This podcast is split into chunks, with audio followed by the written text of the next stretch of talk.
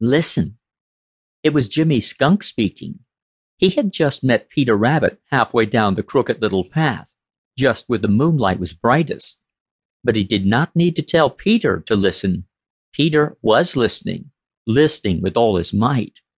He was sitting up very straight, and his long ears were turned in the direction of the strange sound. Just then it came again, a sound such as neither Peter Rabbit nor Jimmy Skunk had ever heard before. Peter's teeth began to chatter. What what is it? he whispered. I don't know unless it's Hooty the Owl gone crazy, replied Jimmy. No, said Peter.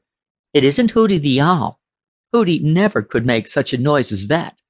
Maybe it's Dippy the Loon. I've heard him on the Big River, and he sounds just as if he had gone crazy, replied Jimmy. No, said Peter, looking behind him nervously.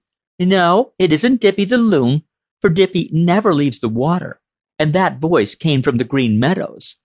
I wouldn't be surprised.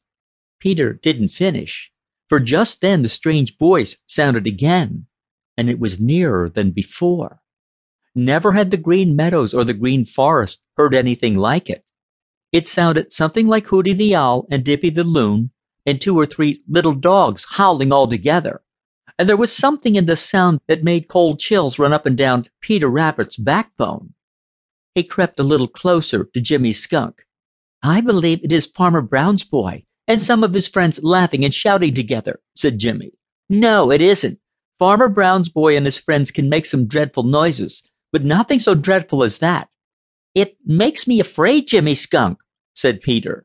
Pooh, you're afraid of your own shadow, replied Jimmy Skunk, who isn't afraid of much of anything. Let's go down there and find out what it is. Peter's big eyes grew rounder than ever with fright at the very thought.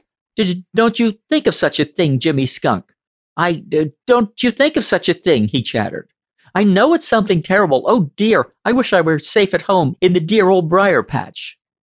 Again sounded the strange voice, or was it voices? It seemed sometimes as if there were two or three together. Then again it sounded like only one. Each time Peter Rabbit crept a little closer to Jimmy Skunk. Pretty soon, even Jimmy began to feel a little uneasy. I'm going home, said he suddenly. I want to, but I don't dare to, said Peter, shaking all over with fright. Who, anyone who can run as fast as you can, ought not to be afraid, said Jimmy. But if you are really afraid, you can come up to my house. Oh, thank you, Jimmy Skunk. I believe I will come sit on your doorstep if you don't mind.